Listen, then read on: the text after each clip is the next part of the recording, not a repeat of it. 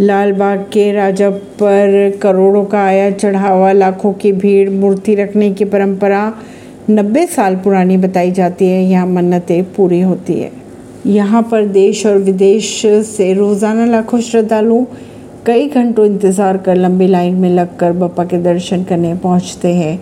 मुंबई के लाल बाग परेल इलाके में है, इसलिए इन्हें लाल बाग चर राजा के नाम पुकारा जाता है। यहाँ करीब नब्बे साल से मूर्ति रखी जाती है। बात हो अभिनेता बिजनेसमैन या आम जनता के सभी ला लाल बाग के राजा के दरबार में अपनी मुरादें लेकर हाजिर, हाजिरी लगाने आते हैं। बापा के चरणों में जब श्रद्धालु नतमस्तक होकर अपनी मुरादें मानते हैं, मन्नतें मानते हैं तो इनकी मुरादें पूरी भी हो जाती है। यहाँ पर कोई आम और ख़ास का फ़र्क भी नहीं होता है। सारे फ़र्क लाल बाग के राजा के सामने ख़त्म हो जाते हैं। बात करें अगर हर साल की तो यहाँ पर करोड़ों रुपए का चढ़ावा चढ़ता है।